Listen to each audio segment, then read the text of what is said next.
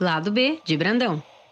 Olá, olá! Começando a nova temporada do Lado B de Brandão. Eu sempre quis falar isso, nova temporada. Acho muito chique essa coisa de nova temporada. É só quem tem séries muito, muito bacanas que fala essa coisa de nova temporada. Mas é uma nova temporada porque eu interrompi, né, as gravações aí do podcast e estou voltando com uma pessoa muito especial para mim. É, já começa com o pé no peito esse episódio. É um convidado que é engraçado, é doce, é sensível, é escorpiano dono de uma mente brilhante e criativa. Conheci, assim, trabalhando junto. É, amo de paixão. Uh, é, trabalha numa das agências mais modernas e ousadas desse país. E, além disso, canta lindamente e tem uma história de lado B tão, mas tão bacana que eu precisava trazer aqui para contar para vocês. Com vocês, minha gente, aos tambores, Felipe Simi! Obrigada, Oi, amigo! Bem-vindo! Obrigado a você, na verdade, pelo convite. É, lisonjeado com a descrição, inclusive, que eu falo que ela, ela pode ser um espelho teu. A gente sempre falou que a gente é meio gêmeo, né? Gêmeo, gêmeo. a gente tem o mesmo signo, o mesmo ascendente. Exatamente. Trabalhamos junto, gostamos das mesmas coisas, também adoramos cantar. Então, estou muito feliz aqui de dividir essas afinidades com vocês hoje aqui minhas e da Vanessa nesse podcast. Ah, muito legal. Não, você vai ser. Eu estou muito animada porque afinal de contas eu tô desde o começo, né, do primeiro episódio que eu gravei. Eu tô querendo contar essa história aqui. A gente vem ensaiando isso é, há muitos anos. Então eu tô muito feliz de você estar aqui. Obrigada por você vir e topar. A você conversar e dividir sua história. Eu acho que muita gente vai se sentir inspirado. Mas, antes de entrar no seu lado B, eu vou falar do seu lado A, porque ele também tem uma história muito bacana é, e super interessante, umas nuances aí que podem inspirar muita gente. Você trabalhou hoje em agência, mas você nem sempre foi de agência, né? Aliás, a gente se conheceu na Unilever, trabalhávamos juntos em marketing, Exatamente. né? Da marca marketing da seda, que a gente falava, né? é. né? Ai, saudade dessa época. Sim, muita. Me conta como é que você começou, como é que eu te conheci na Unilever, mas como é que foi sua trajetória até chegar lá? Eu, na verdade, cursei comunicação, publicidade e ao longo da carreira, né, da, da, dos estudos no começo da faculdade, eu acabei trabalhando na empresa júnior, que foi um jeito de eu conseguir, inclusive, sei lá, me monetizar naquele momento que era bem difícil. Uhum, tinha uma é. bolsa auxílio na, na, na, na empresa júnior. Eu falei assim, cara, isso vai ser bem legal. E no fim, fiquei apaixonado é, pelo universo de marketing, porque a empresa júnior era muito mais voltada a marketing do que a publicidade, comunicação, né, a criação. Uhum. E aí eu acabei trilhando a minha carreira é, com aquilo que eu, que eu, fiz de conhecimento na empresa júnior. Então, eu fui trabalhar direto em marketing é, nos meus primeiros estágios. Eu trabalhei na Hershey Hershey's. É, que delícia! era bem gostoso, eu comi muito chocolate, engordei bastante, era incrível. eu, também, eu também engordaria. E aí da, eu fui efetivado na Hershey's, acabei tipo, seguindo com um chefe meu que foi para uma empresa de bebida chamada Bacardi, de lá eu fui para Unilever. Então eu acabei trilhando meio no automático, assim, sabe? Do tipo, eu vou trilhar essa carreira uhum. aqui. Eu comecei aqui logo na faculdade na empresa júnior, mas eu amava o que eu fazia. Acho que você lembra, a gente trabalhava, a gente era feliz, Sim. a gente gostava muito do que a gente fazia. Só que eu tinha um pé, uma dúvida, na verdade, muito grande. Assim, tipo, a parte que eu mais gostava era a parte de falar de comunicação. Uhum. E na uhum. prática, quando você está sentado numa cadeira de marketing, a gente sabe que, sei lá, falar de comunicação são os 20, 30% gostosos, mais gostosos do nosso dia. É verdade. É o, é o, que o povo vê, o que o povo acha que é glamour, né? Exatamente. O povo não vê o bastidor, a cozinha. 60, 70% eram discussões que eu adorava ter, mas eu sempre tava com aquela vontade de, cara, e se eu mudasse de lado e fizesse desses 20, 30% os meus 100% de alguma uhum. forma, né? Com o conhecimento que eu tenho hoje, dos 70 que são super importantes para a criação, que, que é a base de planejamento de negócio, de entendimento de mercado, de inteligência de mercado, inclusive. Falei, cara, talvez tenha um shift legal para eu fazer aí na carreira. Eu sabia que não ia ser fácil. Né? A gente tava, a gente era coordenador, alguma coisa assim naquela eu, época. Né? Era coordenador. É, eu lembro que tinha uns, uns, uns, uns níveis, né? Um é. C, um D, não, não, não. É, é, e aí um C era o mais, o mais premium. Ah, era, era, mais, era o mais, o mais senior de todos.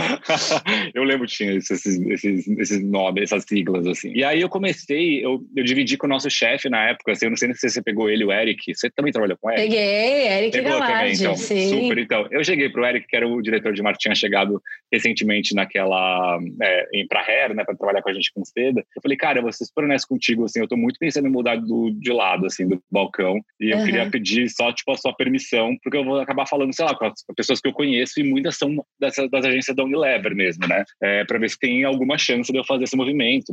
Informalmente, eu, eu prefiro te falar isso agora do que alguém te falar das agências que eu fui procurar, sabe? Não, tá certo. transparente contigo mas eu tenho muita vontade de mudar de lado. E ele foi super carinhoso, super entendeu, me deu a maior força e eu comecei a falar com essas agências que eu conhecia, as pessoas das agências. E eu acabei decidindo ir para New Content, que era uma das agências que tinha na, na Unilever, que era focada em conteúdo de marca. Uhum. É, e como ela era uma agência menor também, tinha uma estrutura que não era tão hierárquica, né, uhum. tão, tão burocrática, que eu já conhecia, eu achei que lá eu pudesse experimentar mais, sabe? Para entender, tipo, tá, uma vez que eu esteja sentado do outro lado do balcão, na agência, onde eu deveria me colocar, né? Então eu fui para lá para trabalhar com o Páscoa, que na época era diretor de criação da New Content, tem, alguns, é, tem algumas coisas aí no que você está falando que são muito legais, que eu acho que vale pontuar. A primeira delas é a gente sempre achar que está tarde demais para a gente fazer um movimento. Né? Total. Né? É aquela coisa do, ah, eu já estou aqui como coordenador, eu estou bem, meu próximo passo é ser gerente, eu nunca vou conseguir fazer a mudança para o lado de lá. Eu acho que esse é o ponto número um. Você traçou um plano, você foi conversar, você foi sentir o mercado, você foi ver, puta, será que é muito difícil eu fazer esse movimento ou não? Será que as pessoas têm essa receptividade para uma pessoa que vem né, do negócio para entrar para o lado é, da agência? A outra coisa foi a transparência, que isso é muito bacana e, e também a gente tem que sentir a vibe né? Porque é, às vezes, né, você tem essa abertura para falar com o seu chefe e, e, expor essa necessidade de mudança, porque você estava basicamente falando para ele, olha, eu estou pensando em sair do seu time. É, não é nada pessoal, mas olha, esse é o meu movimento, é isso que para mim faz sentido.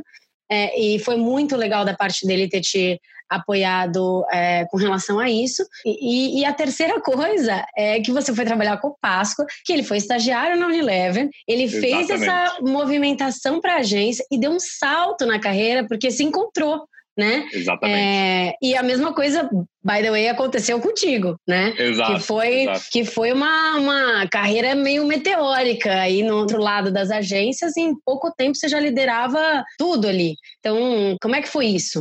É, então, eu cheguei nesse novo lugar e acho que também facilitou muito mesmo o Páscoa ter tido as duas experiências. O Passo, inclusive, que é formado em Direito, né? Do, tipo, ele tem várias mudanças de carreira na vida dele. é mesmo? Eu não sabia dessa, essa, essa não. É, então, acho que é uma pessoa que entendeu muito o meu gosto. Assim, na, na, real, naquela época, quando eu fui falar com as, as agências maiores, até com quem eu tinha contato, é, eles foram muito resistentes. Assim, eles achavam que não fazia sentido nenhum. Foi aí que eu aprendi né, que a carreira em, em criação é muito baseada numa pasta, né, no portfólio que você constrói. Sim. E eu sempre achei isso meio esquisito, assim, né? Do tipo, só uma pasta vai tipo, dizer se essa pessoa tem potencial ou não. E isso foi o primeiro lugar que eu comecei a questionar se é uma, até o modelo de contratação de pessoas para trabalhar com criatividade, né? Uhum. É, e aí, quando eu montei a minha agência, a gente até pode chegar nisso depois, eu também coloquei isso em prática, assim, tipo, de não olhar só para portfólio ou não olhar de jeito nenhum para portfólio, né? Mas para mim, fazer essa mudança é, na New Content foi bem legal, porque eu consegui entrar numa, numa cadeira de redação, que era o que eu gostava de fazer. Eu já escrevia muito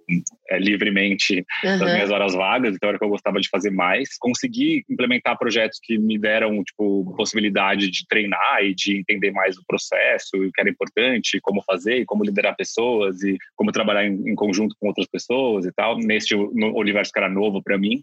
Uhum. E aí, quando o Páscoa saiu, eu acabei virando diretor de criação lá também. Então, acho que foi, esse foi o salto que, que foi rápido, né? Porque... Foi a oportunidade também, né? Tá, estar no lugar certo na hora Exatamente, certa. na hora e, certa. E construindo o seu, o seu caminho para na hora que a janela Exato. abrir, você pular, né? Exato. Mas eu também tenho até um reconhecimento de que eu me vali bastante também de vários privilégios, né? Tipo assim, eu tive o privilégio de fazer uma troca radical de, uhum. de lado, é, até dar uma ré naquela época, né? Do uhum. ponto de vista salarial, do tipo assim, cara, tipo, tudo bem, eu vou ganhar menos, mas daqui a pouco, eu, se der certo, eu ganho mais, se não der certo, eu volto para outros uhum. lugares em marketing. Eu tinha esse privilégio que, que, que eu entendo que eu, eu tive também, nem todo mundo tem, mas acho que também teve muito isso também de apostar, né? Do tipo, ah, vou apostar. E eu acho que tem uma coisa que, porque eu eu te conheço bem, eu sei como você é, tem uma coisa também de construção de relacionamento, né? Tem muita gente que fala, ah, eu não gosto de networking. Mas não é networking, né? É, eu ouvi uma frase curso que eu tô fazendo, que é eu não acredito em networking, eu acredito em amizade. Porque no final das contas a gente passa tanto tempo com as pessoas, tem aquelas que a gente tem mais afinidade, menos afinidade, mas o fato da gente construir relacionamentos baseado em respeito, em, em colaboração com todo mundo, também te abre portas. Você não tinha um portfólio, você não tinha histórico de redação, você tinha seus textos da gaveta. É, e foi uma aposta que fizeram em você baseado em quê? No que viram né, da sua performance do outro lado da mesa. Então, também fizeram uma aposta em você. E talvez, se você não tivesse tido um lado pessoal é, bem apreciado, você não tivesse tido essa oportunidade. É claro que tem uma parte de privilégio, como você falou, né? Você pode se dar o luxo de ganhar um Exato. pouco menos, mas no final das contas, você mereceu aquele, aquele, aquele movimento, porque te deram um voto de confiança baseado no seu histórico, mesmo não tendo uma pasta. Exatamente. Do baixo, do Super, braço, né? Exato. É, eu acho que também tem, tem, e eu acredito muito nisso também, né, de entender é, as conexões que vão além da, da técnica do trabalho, sabe? Uhum. Tipo, que são do tipo, cara, eu confio nessa pessoa. É, eu, tenho, eu confio é. no que ela fez, independente se isso esteja relacionado à comunicação ou não, sabe? Uhum. É, e eu, eu levo isso muito para a vida de verdade. Tanto que, assim, eu sou. Eu conto, uma das pessoas do meu time é farmacêutico. Ele nunca trabalhou com comunicação na vida. Uau! Mas, ele um, ele fez, mas é, é, juro, mas ele fez um, um projeto num grupo. Ele, ele, tem um grupo de Facebook chamado LDRV. Né? Uhum. ele criou esse grupo. Eu, assim, como que você vai dizer que esse cara não é um comunicador e um agregador de, de pessoas que estão gerando ali é, assets criativos o tempo todo, né? Então, para claro. mim, ele é um criativo. Ele, imagina, que, by the way, é farmacêutico e não o contrário, é né? e criativo não é só aquele que trabalha em criação, né? Nunca. Todo mundo pode ser criativo, Exatamente. né? Exatamente. Essa é outra, outra coisa que para mim, assim, é, bom, saindo da New, da New Content, aconteceu que eu fui trabalhar na Cubo, né? E aí teve mais uma mudança de carreira, porque eu saí de diretor de criação para ser é, Chief Strategy Officer. Então, o que, que, que, eu cuidava ali? de planejamento, de mídia e de BI. E você nunca tinha feito isso? Não. Ah, isso é mas... maravilhoso.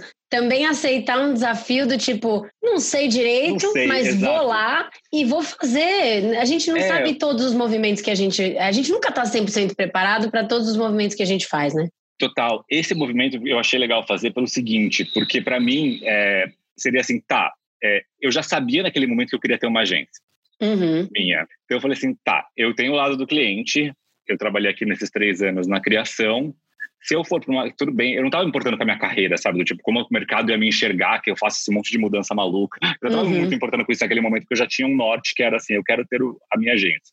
Né? E aí eu falei, bom, é um bom movimento para eu experimentar essas três outras áreas, aprender muito com as pessoas que foram, inclusive, extremamente generosas comigo quando uhum. eu cheguei lá para entender como é, faz um plano de mídia, qual, uhum. faz, qual é a lógica de construção de um plano de mídia, porque a gente estava muito acostumado lá do cliente a aprovar planos de mídia. Exato. Então, assim, tinha, né, tinha, tinha aquele conhecimento mais amplo é, da coisa, mas a hora que você entra no tático, sem é, contar fundamental, que o assim. plano de mídia daquela nossa época da Unilever e o plano de mídia hoje ah, ele é. é. completamente diferente. É radicalmente diferente. Não, é o mercado digital. Se você olhar o que que era o nosso plano 360 naquela época e o que é hoje é muito mais complexo, né? O que Total. também é bom, porque é, ninguém sabia, né?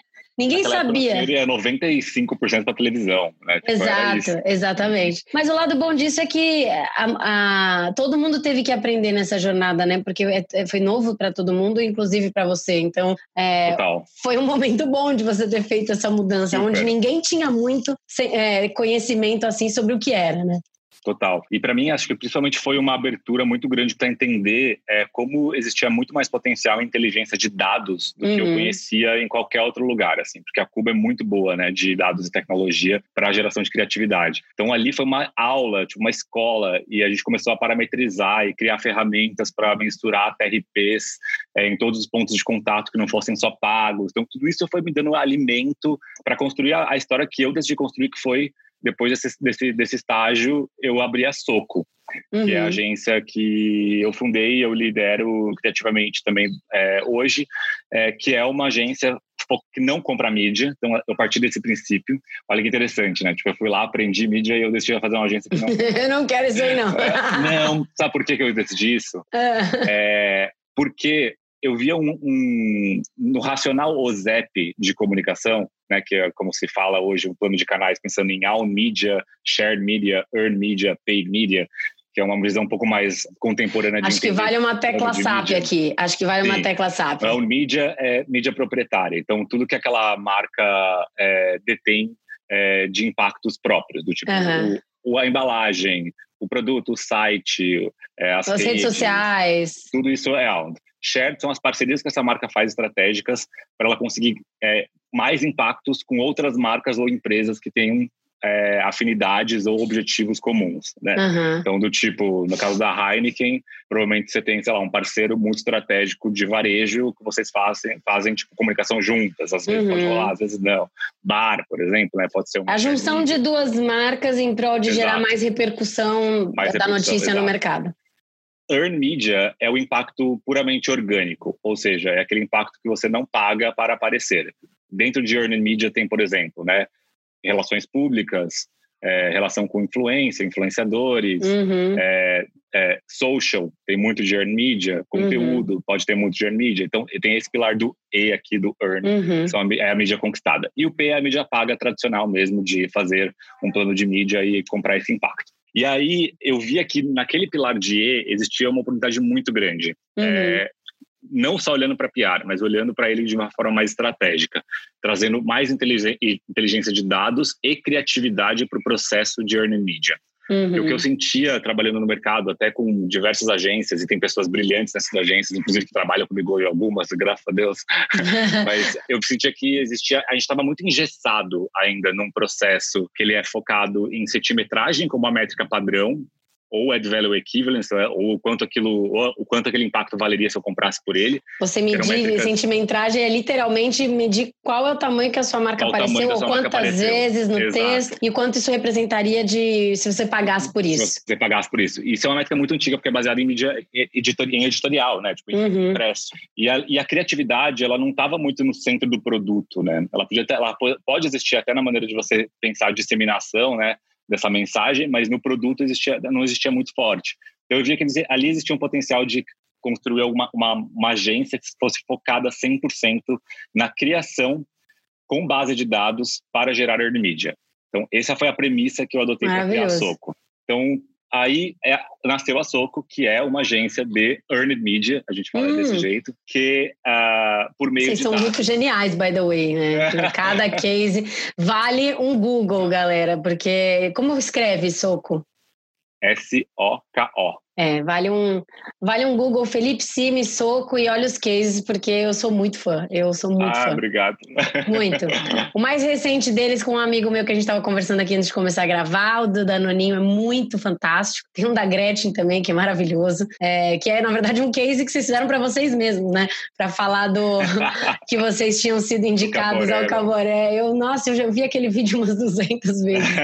De tão bom que é. Então, então continuando. Essa é a premissa, né? É falou exatamente a premissa, assim, né? As pessoas me perguntam, mas qual que é o produto da Soco?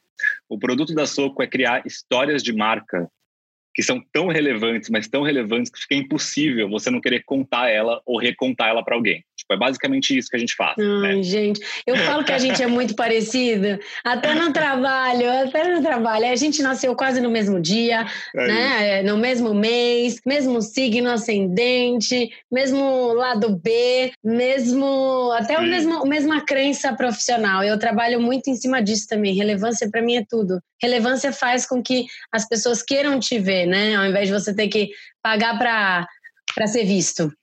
Exatamente, mas é, essa é a premissa básica. Só que isso, quando você deixa muito solto, do tipo assim, tá, mas assim, então como que eu sei se uma ideia é boa o suficiente para ter esses impactos orgânicos, né? Uhum. Então, a ciência por trás da Soco está neste lugar, que é, é, a gente conseguiu unir ferramentas diferentes de mensuração de dados, do tipo painel de consumidor, que é o Ibope TDI de interesse de consumo, consumo de meios. Então, Ibope Monitor, Comscore, para saber onde as pessoas estão se informando, onde elas estão assistindo comercial, onde elas estão assistindo entretenimento, onde elas estão vendo, lendo, né? Mais é, social listening, né? Tipo, o que está acontecendo em social. Mais dark social listening, que esse é um capítulo bem legal. Dark, dark social listening, dark é... social.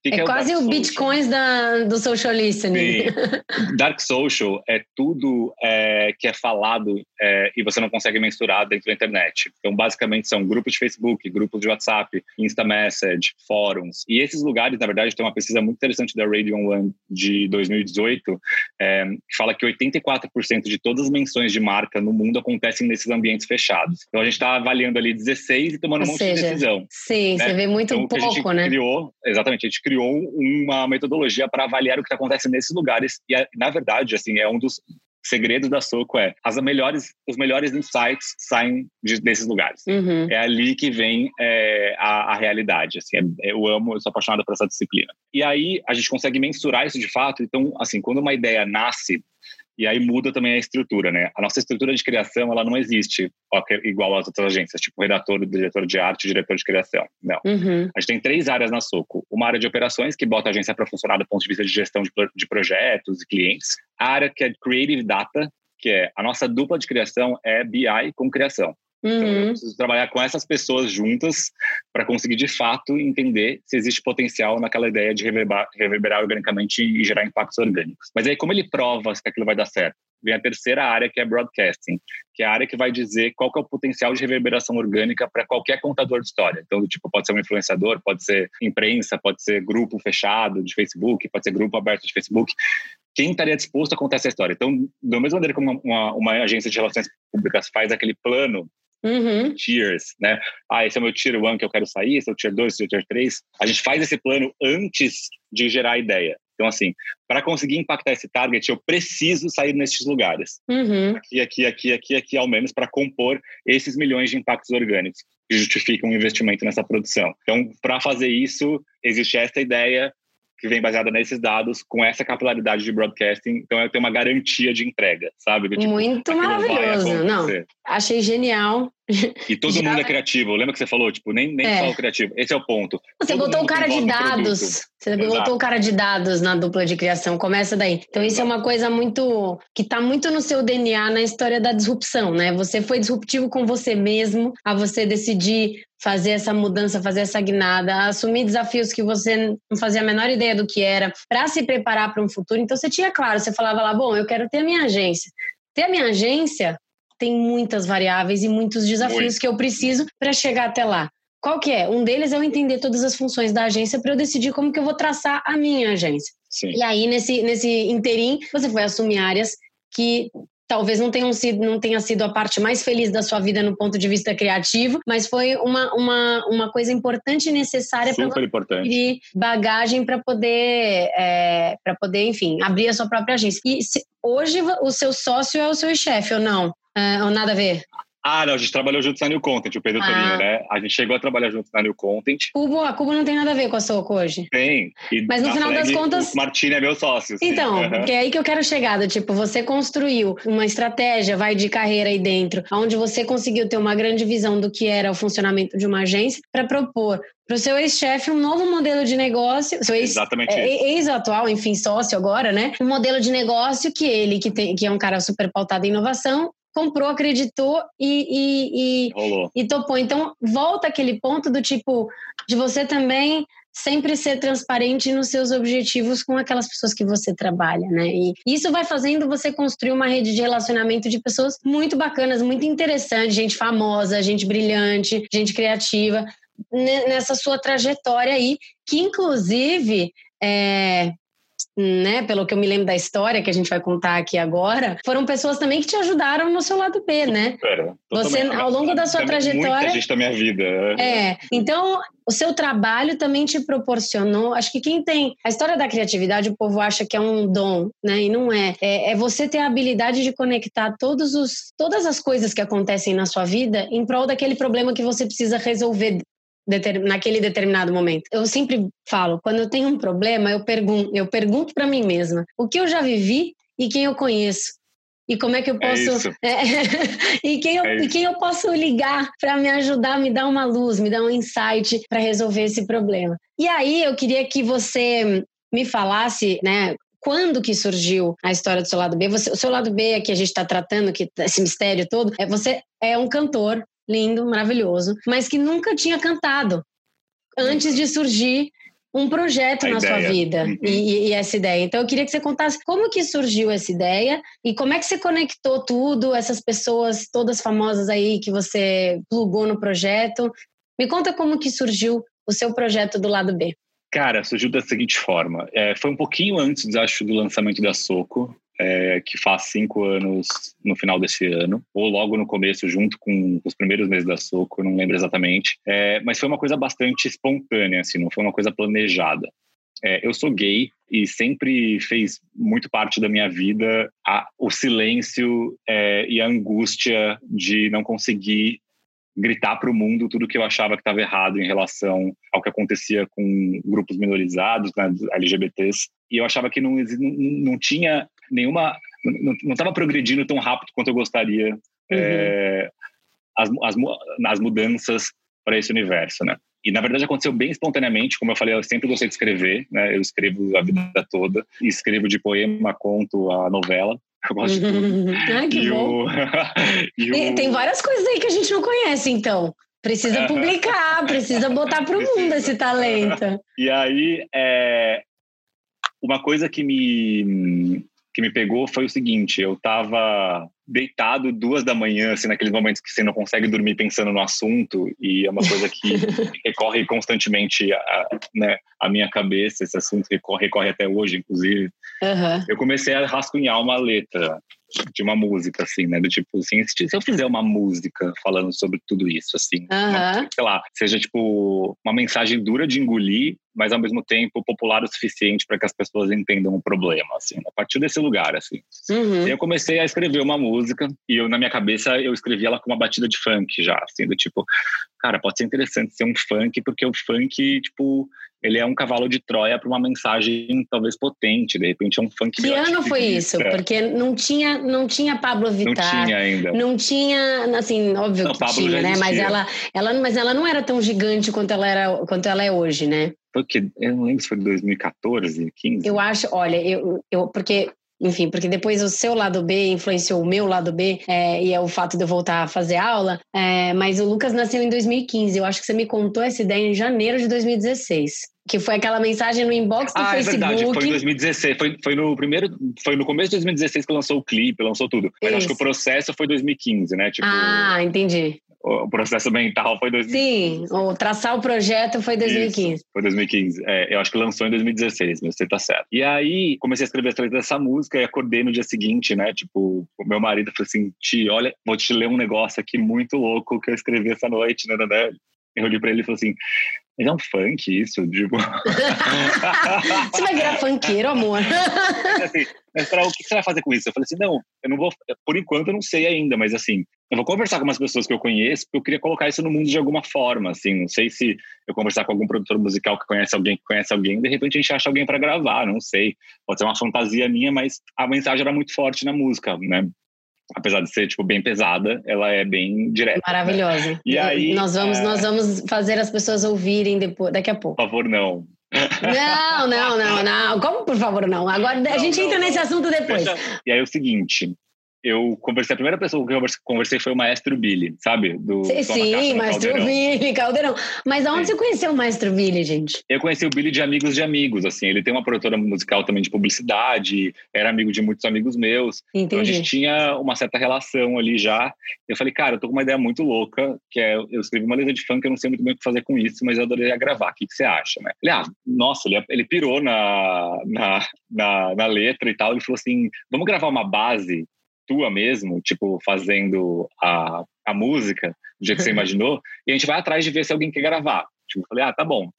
E aí eu comecei, ele me foi me ensinando umas técnicas, eu comecei a gravar do celular em casa mesmo para ter a base da música. E ficou legal, assim, ficou, uhum. eu achei, uma, achei um personagem ali mesmo, né, do tipo, que não tinha, não tinha nome ainda, né. Uhum. personagem, eu coloquei um, eu nem sabia técnica vocal até então, porque eu fui fazer depois, mas eu coloquei um drive na voz para conseguir, tipo, dar um, uma, uma pegada mais pesada de funk é, raiz, assim. Uhum. É, e foi rolando, ele foi me ensinando, foi, foi acontecendo e tal. E aí, no fim do dia, a gente falou com uma galera, mandou para uma galera, mas assim, ninguém queria gravar, assim, do tipo, achava legal, mas já tinha outro projeto, achava legal, mas já estava fazendo outra coisa. Aí eu falei assim, ah, quer saber, tipo, eu vou gravar esse negócio, então eu mesmo, e, e, tudo bem, eu crio um personagem, eu boto lá na, no Spotify e tá tudo certo. Tipo, foi, foi assim a decisão, assim. O importante é que essa mensagem vá para o mundo, e eu não queria aparecer como Felipe, né? Porque é, eu achava que eu precisava dar protagonismo para aquela letra é, e a minha história era muito diferente daquela letra, né? Uhum. apareceu outra coisa, assim. E aí... A sua história, na verdade, a sua letra era tudo que você queria dizer na sua história.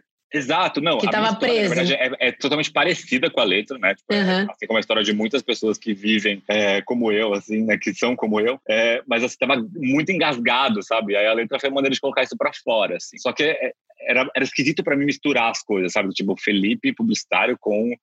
Será Felipe... que isso vai pegar mal na minha carreira é... é profissional, né? Tem. Sim, né? Na verdade, eu até me preocupei com isso mais depois do que nesse momento. Nesse momento, a minha preocupação não era conflitar, eu não estava muito me importando com isso. Mas uhum. tipo, era quando, quando virou hit, eu fiquei preocupado.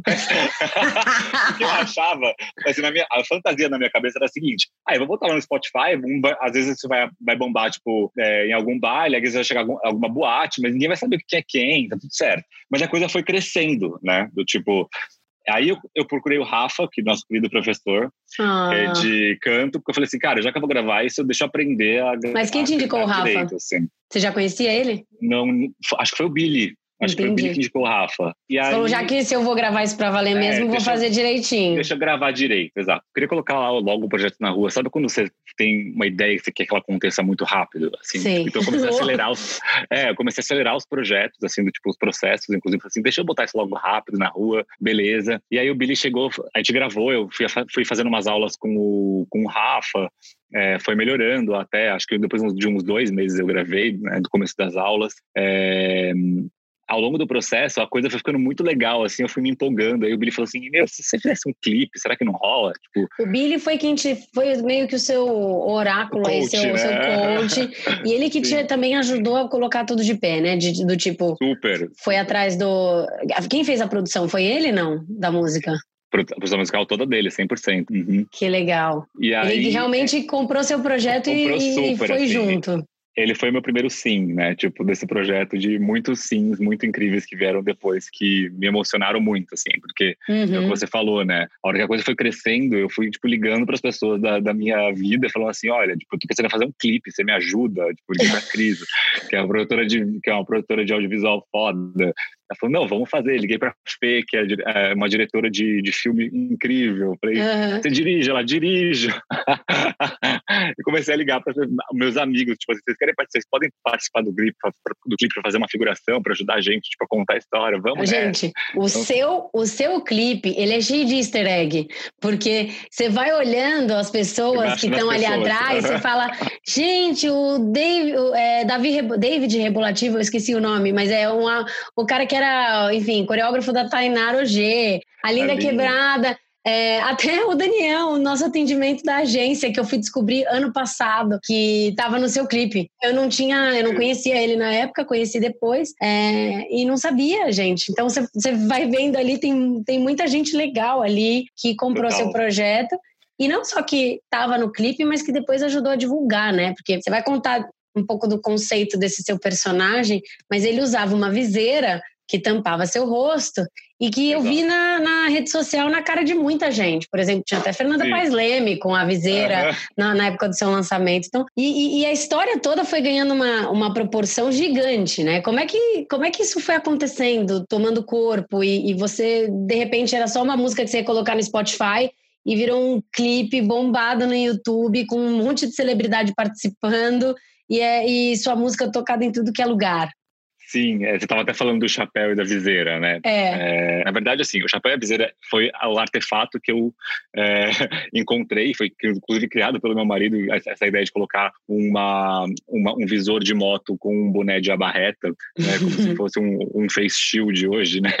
É você, foi, você foi o precursor do face shield, né? Muito antes Sim. disso ser um item hoje necessário, você já usou ele lá atrás. Sim, a ideia era a seguinte, né? O chapéu, ele tem um significado meio duplo, né? Ao mesmo tempo em que ele representa uma máscara mesmo, que muitos LGBTs têm que vestir todo dia para sobreviver e não é nem um pouco justo. É por isso que a gente tira, Uau. inclusive, ela com muito orgulho no clipe. Né? Tipo, todo mundo tira essa máscara, né? Uhum. É, todos os personagens que aparecem no clipe, como forma de protesto. Ela também permitia que o MC Queer, que foi esse personagem que eu inventei para conseguir fazer esse projeto, é, fosse mais a voz do que o meu rosto, né? Eu não queria que uhum. ficasse, tipo, o rosto do cantor. O importante para mim era a mensagem. E o personagem ganha vida aqui dentro quando eu visto aquela máscara, sabe? Tipo, uhum. É, era uma coisa, era uma coisa meio tipo automática para mim. Também é quase psicológica para você, para você que como você não queria misturar as coisas, você queria separar o Felipe do MC Queer, você Total. usou esse acessório como do tipo aqui eu sou esse personagem, aqui eu me permito Exatamente. fazer coisas que talvez o Felipe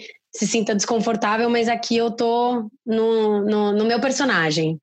Total, foi isso mesmo. Você até falou, a máscara começou a aparecer em rede social e tal, porque a gente acabou produzindo um monte para o clipe, depois a gente foi distribuindo para algumas pessoas e, chegar, chegou em pessoas famosas mesmo, assim, a máscara que depois tinham visto o clipe e gostaram. É, e aí foi ficando grande desse jeito, acho que o principal ponto foi porque as pessoas foram se apaixonando pelo projeto junto comigo, sabe? Uhum. Tipo, não virou um projeto meu mais, ele acabou virando um projeto coletivo em que muita gente estava acreditando muito naquilo que estava acontecendo. E isso foi bem legal. É, e eu meio que perdi até a linha, assim, tipo, nossa, eu não, eu não vi quando que a coisa ficou tão exponencial, assim, tão rápido, sabe? Uhum. E a gente lançou é, Fiscal digitalmente né, nas plataformas. Fiscal é o nome da música, né? É o nome da música, Fiscal. Uhum. É. Fiscal, é... gente, procurem no Spotify, porque é muito boa. É forte. Eu aviso que é pesado. Tá? É, é forte, tem palavrão é um tapa na cara, mas eu vou te falar uma coisa, depois que você ouvir, vira um chiclete na sua cabeça. O refrão eu sei cantar até hoje. Até Não, hoje. E é, e é, muito, é muito estranho, assim, as pessoas que estão me vendo aqui no vídeo conversando contigo e elas vão ver o MC Queer naquele clipe, é muito difícil conectar uma pessoa com a outra. é, não. Quando você, quando lá em 2016, a gente estava conversando pelo chat do Facebook, olha isso, olha os tempos, velhos tempos. Uhum. É, você me conta desse projeto, eu fiquei tão animada, e acho que é isso que você falou. É, era tão diferente, era, era tão necessário, e, e todo mundo que você ia contando acontecia a mesma coisa que aconteceu comigo. É, quando você me mandou a música ali pelo chat do Facebook, eu ouvi, eu falei, nem a pau que é você.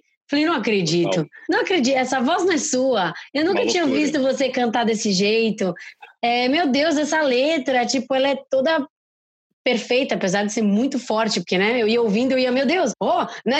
É, ia... assusta. Uhum. assusta, você fala, peraí, deixa eu baixar o volume aqui, botar um fone, né, porque vai que ela, ela é chocante, né, num primeiro é momento, é num, num, bom sentido, eu acho, porque foi ela bem foi na época... Foi bem naquela época que a gente teve um caso horroroso né, da, na Paulista, da, da, da, de duas pessoas terem tomado, apanhado com uma lâmpada, né? Não foi uma história assim? Total. assim? É, que inclusive foi insumo criativo para você criar o seu clipe depois, né? Que são várias lâmpadas sendo quebradas, né? Uhum. É. Era uma, era uma das partes bem importantes do clipe, era essa mesmo, que vem desse, vem desse episódio horroroso mesmo. Então, e aí você estava contando isso, né? As pessoas elas foram se empolgando com o processo e, e, comprando a sua história. E aí a gente lançou a música, foi em maio de 2016, eu lembrei, é, nas plataformas digitais, e assim, 48 horas depois eu acordei com a música em primeiro lugar no top 50 viral do Spotify. o quê? 48 Meu Deus. horas depois. Assim. Meu Deus, e como que foi isso? Como é que isso acontece? As pessoas, eles botaram em alguma playlist e a coisa foi. Não sei. Eu não sei, eu não sei. Até hoje eu não entendi o que aconteceu, assim, né? Tipo, ninguém entendeu. Tipo, foi um susto, mas foi muito legal, assim. E aí Relevância, né? Voltando ao ponto Total. que a gente estava falando lá atrás, é, era um assunto extremamente, é ainda, continua sendo extremamente relevante é, é, e necessário, né? Pra... Total. E aí só foi crescendo, assim, né? Depois de uma semana a gente lançou o clipe que a gente gravou super com amigos, que nem a gente estava falando mais cedo, né? Com um monte de amigo participando, um monte de amigo produzindo. E ficou muito legal, porque todo mundo imprimiu ali um lugar autoral é, para o projeto, que ficou interessante. E ele também acabou no Top Hits da MTV. É, Gente. E, e, aí eu fiquei. E, e, claro que ele tinha uma versão censurada, né? Que os palavrões eles eram apagados, assim, que nem acontece em música gringa, uhum. fica meio mudo na música, assim. Sim, você fala assim, meu, o que que tá acontecendo, né? Estão censurando. Exatamente, é, tudo bem, né? Porque também não, a audiência não precisa ouvir um monte de palavrão, tadinho. Né? ah, mas a ideia era isso, né? Tipo, e, e de repente o que era um single acabou virando um álbum. Eu gravei sete músicas. É, e aí, você já tinha escrito todas elas ou você escreveu depois? Fui escrevendo depois, assim, tipo, algumas, outras já tinha alguma, alguns rascunhos de outros escritos que viraram música. É, Fiscal também foi gravada em inglês para Estados Unidos e Europa, tem, chama Love Patrol. My é... Oh my God, essa parte eu não sabia. Sim, procura no YouTube. Não tem no, não tem no Spotify aqui porque é pela região, mas, ah. tem, no, mas tem no YouTube. É... E aí, quando eu me dei conta, Van, eu tinha meio que já uma vida dupla, sabe? Porque foi, tipo, muito rápido, assim. É, de segunda a sexta eu tava na agência. pensando em earned media e criando histórias de marca que repercutem organicamente. e no final de semana criando a sua história que repercute Não, organicamente. No final de semana eu estava fazendo show e aí eu, como eu fiz um projeto para ser beneficente 100%, desde a renda Isso é, é verdade, você não, não, comentou é, a, a, a, o cerne do seu projeto, o propósito do seu projeto era angariar fundos para a causa, né? Como é que eram as duas coisas, né? Era tanto a mensagem ser espalhada quanto angariar fundos, porque o fundo fundo de música é muito baixo, assim. O pagamento de streaming, tipo, é ridículo. Uhum. Mas ele ia, de qualquer forma, também foi para as instituições. Mas o que fazia diferença de verdade era eu fazer show, que aí tinha cachê, né? De fazer uhum. show boate e tal. É, só que imagina um publicitário que nunca cantou na vida, de repente, fazendo show. E nunca dançou pra, daquele lá. jeito também, né? Porque você. Total. Quer dizer, não sei, pelo menos eu acho. Nunca, nunca. nada, nada assim. Mas aí eu botava meu boné, botava minha máscara e ia, ali era o MC Queer e a coisa acontecia. Assim. E você fazia o show com a cara é... coberta? Com aquela coberta. E toda a renda desses shows, é, também do, da música, do clipe e tudo mais, beneficiava ONG e projetos que lutam por alguma demanda ou direito é, LGBT, né? É tipo o voluntariado mais divertido e inusitado do mundo. Gente, é completamente. Eu fiquei com vontade de fazer um também. Vou, vou criar um projeto aqui tipo, também. Foi ridículo, né? Só que assim, é... Não, não foi ridículo. Eu, eu posso falar, gente. Não, ridículo sou... não, é legal. Assim, Ô, Sim, eu sou mega fã do MC Queer, você sabe. Para mim, o meu, o meu, o, meu, o meu sonho, a minha vontade é que um dia você retomasse esse projeto, porque ele é muito, muito maravilhoso. É, Mas pois é.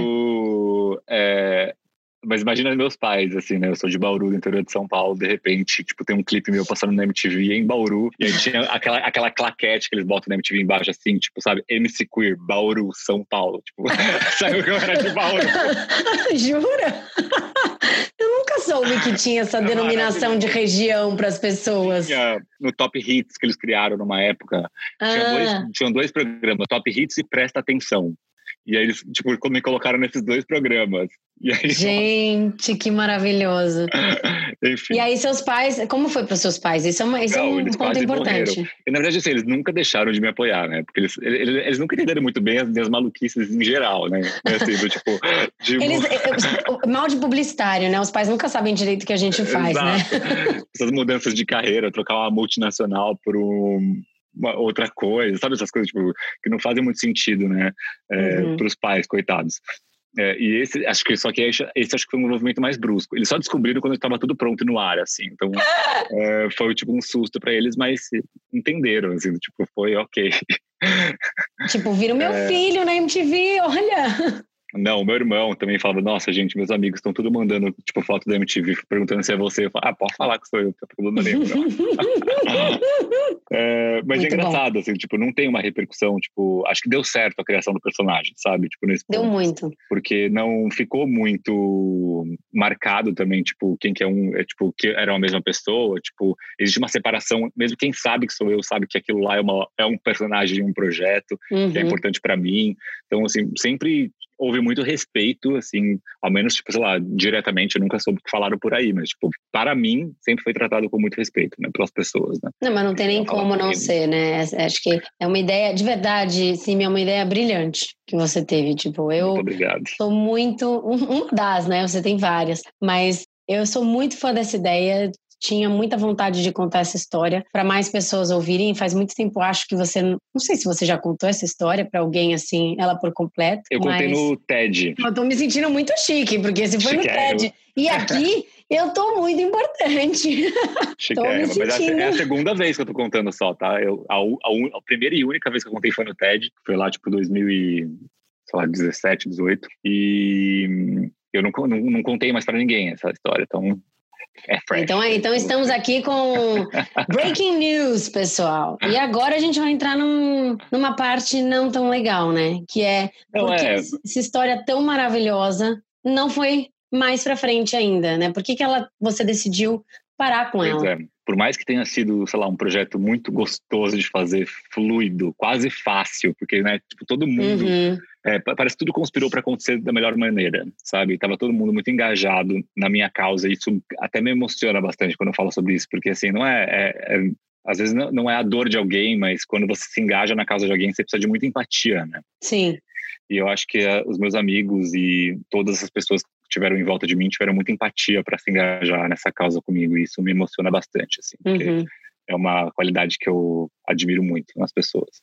E que você tem. A empatia. A empatia é, gera tem... empatia. e apesar dele ter sido fluido desse jeito, eu apanhei muito por conta do projeto, né? Foi, eu, eu falo, tipo, brincando, mas, tipo, não bastasse eu apanhar tudo que eu apanhei fisicamente por ser um viado criança, né? Tipo, a hora que faz um projeto mais na frente, eu vou lá uhum. e apanho de novo, né? De dentro e de fora da comunidade LGBTQIA. É, de dentro. De dentro também? Sim, de dentro, porque a gente vive um processo de desconstrução né, de conceitos em geral muito positivo. E eu fui muito criticado é, e problematizado positivamente, porque eu acho que para mim foi uma importante desconstrução também, por abordar o assunto nas músicas de maneira muito simplista, assim, sabe? Tipo, e as questões é, da comunidade, elas são muito mais profundas do que a superficialidade da mensagem que eu trouxe na música. Uhum. Mas a real é que isso foi proposital até, né? Eu achava que tinha que ser feito desse jeito simples é, para alcançar mais gente. Né? Uhum. no fim do dia eu precisava falar com quem não é da comunidade, né? Aquela Sim. mensagem lá não era para eu ser herói dos LGBTs, era para ser vilão dos homofóbicos, né? Tipo, Sim. era esse o meu objetivo. É basicamente isso, é um tapa na cara de quem não, não, não quer evoluir, Exato. né? E isso eu consegui, né? Tipo, porque se eu apanhei dentro da comunidade fora, eu apanhei muito mais, assim, né? É, um dos principais problemas que a gente vive hoje, tipo, é essa falta de empatia, né? Se você não vive minha dor, é muito mais confortável julgar do que Sim. tentar entender, né? E para muita gente eu tava ali, sei lá, passando vergonha, né? Tipo, é, que era absurdo e tudo mais, com, uhum. principalmente dos grupos conservadores. Tipo assim, foi. Grupos conservadores é, é, da comunidade ou fora?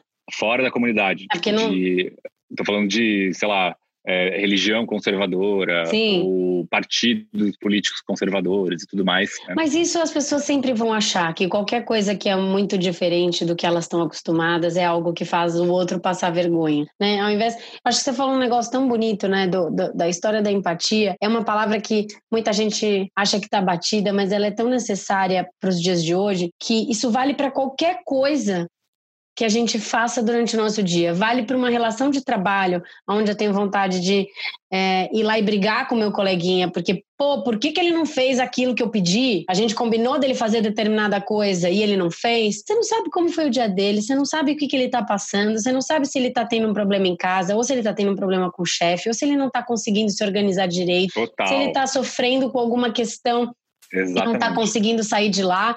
É, é, a gente sempre olha da nossa perspectiva as coisas, né? Do nosso repertório, do, do, da nossa história, do nosso ponto de vista. E, e é aí que você não consegue é, trazer relevância para as coisas que você quer conversar sobre, ou quer discutir, ou quer provocar de mudança positiva. Por quê? Porque você está olhando sobre a sua perspectiva. A partir do momento que você bota a lente da empatia, do tipo, bom, o que, é relevante para aquela outra pessoa, né? Como é que é a história para o CIMI, como é que é a história para o fulano, para o ciclano, para o beltrano, o que, que é relevante para ele. Talvez isso não tenha a menor importância para mim, mas talvez para aquele outro outra pessoa vai mudar a vida dela é, se você entender o lado dela ou até falar de um jeito Total. diferente ou reconhecer a dor da pessoa antes de sair criticando pura e simplesmente porque você acha que aquilo que a outra pessoa está fazendo é um absurdo ou é passar vergonha, né? E aí ou eu é passar gosto, vergonha. Eu gosto dessa palavra vergonha. E assim, tem uma coisa muito, tem uma reflexão que o projeto me trouxe que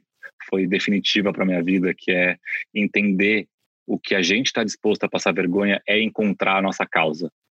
Porque se eu estou uhum. disposto a passar vergonha por isso, e é tô isso. mesmo, né?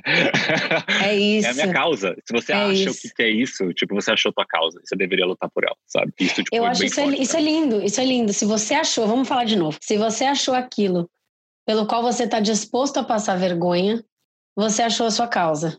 Você Exato. achou o seu propósito. Isso eu tenho muito para mim, porque crítica, galera, a gente vai ouvir em qualquer coisa Exatamente. que a gente fizer. Sempre que você começa, sei lá, se destacar em alguma coisa, sempre vai ter quem vai achar legal o que você está fazendo e quem vai achar uma porcaria o que você está fazendo. Não dá aquela famosa frase, não dá para agradar gregos e troianos. Não dá. Exatamente. É, então você tem que saber o que, que você quer fazer, qual que é o seu propósito e se jogar de cabeça está disposto a passar vergonha vírgula, né? A passar vergonha aos olhos daquela pessoa, porque tem é os olhos de falar. A outras não tá outras, gente, exata. Tá a vergonha está no pensamento do outro. Tem uma frase muito muito legal que quando eu fazia teatro, uma professora um dia me disse, eu tinha muita vergonha de fazer um personagem na frente de pessoas que eu conhecia, né? Porque uhum. eu falava, essas pessoas me conhecem uhum. é, fora daqui. E aí eu vou lá e vou, sei lá, fazer uma personagem X lá, eu, eu tinha vergonha de fingir que de ser outra pessoa na frente de quem eu conhecia. E aí ela falava assim: passar vergonha para um artista é ter medo de passar vergonha. Porque daí você não vai se dedicar por completo àquele determinado momento, personagem, cena, peça. É isso. E aí vai ficar esquisito e aí você vai passar vergonha. Então, é, se joga de cabeça se você acredita, se você se sente bem e dane-se o que os outros estão pensando. Exatamente. Foi, foi o que transformou para mim também, assim. Foi bem é, definitivo na minha vida entender isso, assim, e foi bem maravilhoso. É, tanto que esse não foi o motivo pelo qual eu parei com o projeto, né? O motivo pelo qual eu parei com o projeto foi porque eu sofri muito com os conservadores, os guardiões da moral, é, dos bons costumes, da Deus. família. É, a gente vive essa onda, né? Conservadora no mundo já não é de agora e ela tá ficando cada vez mais intensa. Isso me preocupa bastante. Que rendeu para mim né, como MC queer, de agressões verbais, que eu estava acostumado, já não me incomodam tanto, mas uh, eu cheguei a receber ameaça de morte, né, tipo, e ameaça, não só na internet, eu, eu, cheguei, eu, cheguei a receber uma ameaça de morte física em um bilhete na minha casa, né, no endereço onde eu moro. Você me falou que era, que era aqueles recortes, não era? Exatamente. De letrinha de, de, jornal, letrinha de Bem jornal de recortada. Bem de é. filme. Assim. E aí, esse momento foi tipo o lugar em que eu falei assim, cara, é, me deu, eu, eu, evidentemente fiquei em pânico, né? Do, tipo, eu entendi o que significa ter pânico. Uhum. É, porque eu falei, cara, tipo, não dá assim. Eu tenho A pessoa vida, veio até aqui entregar esse negócio, Exato, ou sabe onde eu moro. Exato, eu tenho vida, eu tenho família, eu tenho pessoas ao meu redor, meu, sei lá, fiquei pensando na minha cachorra, sabe? Tipo, envenenada. Ai, que bonitinho. a primeira muito, coisa que você pensou foi na eu cachorra. Eu pensei na minha cachorra, na, minha, na minha família, eu falei assim, meus amigos, porque muita gente no clipe e tal. Eu falei, não, tipo, chega. Nesse dia eu parei, assim, tipo, cancelei os shows, todos tinham pela frente, e eu decidi, tipo, me dedicar à causa das formas mais sem protagonismo que eu mais anônimo. antes, exatamente, mais anonimamente, é, que é triste assim e de qualquer forma é, eu achei até bom eu ter terminado nesse momento porque assim o projeto ficou como esse grande carinho é, esforço coletivo muito pautado em empatia de várias pessoas envolvidas que não têm relação direta com essa causa e que compraram a minha dor, né, para colocar esse grito no mundo, né? Então, e, e, ficar assim já é ótimo, né? Tipo, eu preferi uhum. que acabasse o capítulo assim do que com uma coisa muito difícil de lidar, assim. É, e aí foi isso, assim, tipo, terminou por esse motivo, mas eu sou muito orgulhoso desse projeto. Até hoje aparece gente me mandando mensagem que, assim, me faz chorar. Assim, até hoje chega alguém, sei lá, no meu Instagram pessoal, porque eu apaguei todas as redes do MC para não ter que lidar mais com, com as ameaças. Eu, mas a, algumas pessoas me acham assim no meu Instagram pessoal e, e, e, mandam assim, tipo, cara, eu preciso te dizer que você me ajudou muito a entender. Ah, tá tipo, vendo? Isso é muito forte. Assim, e até hoje. E a música menos, transforma, gente. A música Pelo transforma. menos um por mês ali aparece. Eu fico muito feliz, eu respondo a todo mundo. Acho muito fofo. Mas eu preferi que acabasse nesse momento para não me prejudicar mais também, é, mentalmente, até sobre com, com né, que pudesse interferir em outros aspectos da vida, assim. Então, uhum. Então, jamais deixarei de lutar pela causa. Eu sempre falo que eu prefiro viver uma vida de luta do que de luto, né, porque é muito uhum. melhor. Nunca deixarei de lutar, é, porém eu vou fazer isso de outras formas. É, e acho que uma coisa que a gente tem que falar aqui é que isso tem que acabar. Isso tem que acabar. Tipo, não, a gente não pode e, e, vale por orientação sexual, vale por religião, vale por tom de pele, vale por qualquer que seja a, a, a nenhum ser humano merece ser Total. agredido por aquilo que ele é. Exato, não gente. existe, é não existe isso. E eu acho que as pessoas elas têm que parar. É, assim, a primeira coisa é, que você tem que fazer, se você não sabe o que fazer, é não faz nada. É tipo, fica quieto, né? Do tipo, ao invés de abrir a boca para falar besteira, é, tenta olhar com, com os olhos dos outros, né? Assim, com, com a história do outro. E, e, respeito, né? Acho que respeito, acima de tudo, é, é algo que. É, é, enfim, tem óbvio que para algumas gerações pode ser. Pelo repertório pela criação que elas tiveram, pode ser um pouco mais difícil de entender do que para as novas que estão surgindo, graças a Deus, com um, uma mente um pouco diferente nesse aspecto. Uma mensagem de ameaça de morte para uma pessoa que está fazendo o seu trabalho, fazendo a sua causa, é, querendo criar um ambiente de respeito, meu, fica na sua, né? Vai cuidar da sua vida. Tipo... É por isso que eu admiro cada vez mais, assim, né? Quem tá nessa frente mesmo, assim, né? E essas outras pessoas, cantores, ativistas, o que for, assim, que, tem, que são mais vocais do que eu sou hoje. É, eu tenho uma admiração enorme por eles, assim, e do todo o suporte que eu puder dar, porque realmente é muito difícil. Assim. Você devia escrever para eles. Se você não quer ser o MC Queer, você devia escrever para eles, porque eu vou dizer uma coisa, gente, as letras elas são tão provocativas, são tão ácidas, é, e ao mesmo tempo é tão chiclete e dançante, tipo, eu, sei lá, posso dizer pessoalmente como fã que eu sou do MC Queer, que eu vivi um luto quando você decidiu. é verdade, eu fiquei muito triste, porque eu fui uma das pessoas que... Eu lembro que você falou para mim isso. Eu não participei do projeto, mas como fã, eu, eu, eu fiquei muito empolgada com o que você estava fazendo. Eu achei de verdade demais, não só pela causa e, obviamente, por tudo isso de bonito que você comentou aqui, mas pela ousadia de você ser uma pessoa que saiu do mundo corporativo, que fez seu corre no mundo das agências, conseguiu se destacar, tem essa história maravilhosa, linda. E aí, de repente, você pega e quebra todas as expectativas do mundo, cria um personagem, canta uma coisa que você nunca tinha feito, sobe num palco, dança dá um murro na cara de todo mundo e fala: galera, chega dessa palhaçada. Entendeu? Tá na hora disso acabar. E ainda junta dinheiro para uma causa. De verdade, é, assim, eu, eu não sou, sou, sou, fã do MC Queer, mas eu sou muito mais fã sua do que do, que, do, que do MC Queer. é um projeto lindo, maravilhoso, que eu, eu não canso de repetir o quanto eu adoro e eu conto para todo mundo que, enfim, quando a gente toca sobre esse assunto, eu sempre conto a sua história on your behalf, né? É, porque eu acho muito bacana. Eu estou muito feliz da gente contar essa história aqui para todo mundo. Eu estou até emocionada, porque eu, eu acho ela muito bonita. Por mais que tenha trazido uma dor com todo esse pânico que você teve naquela época e que você, graças a Deus, superou e encontrou outras formas, talvez que sejam mais compatíveis com a sua personalidade ou com o seu jeito de apoiar a causa, mas também despertou em você uma paixão pelo cantar, que é uma coisa que você não tinha antes, né? Total. Ou não sei tinha, mas talvez não desse vazio. É, eu não sabia. É, nunca tinha feito aula de canto nem nada. Acho que isso acho que tem vários frutos que ficam do projeto, né? Assim, acho que essa, primeiro que essa experiência na vida, ela foi, é. mudou drasticamente, né? A minha vida para sempre, assim, do tipo, é, eu me arrepio de lembrar, por exemplo, o dia que eu tava num trio elétrico é, LGBT no centro gay. de São Paulo cantando para 50 mil pessoas que estavam cantando comigo. Eu falei assim, meu Deus, gente, isso é muito louco.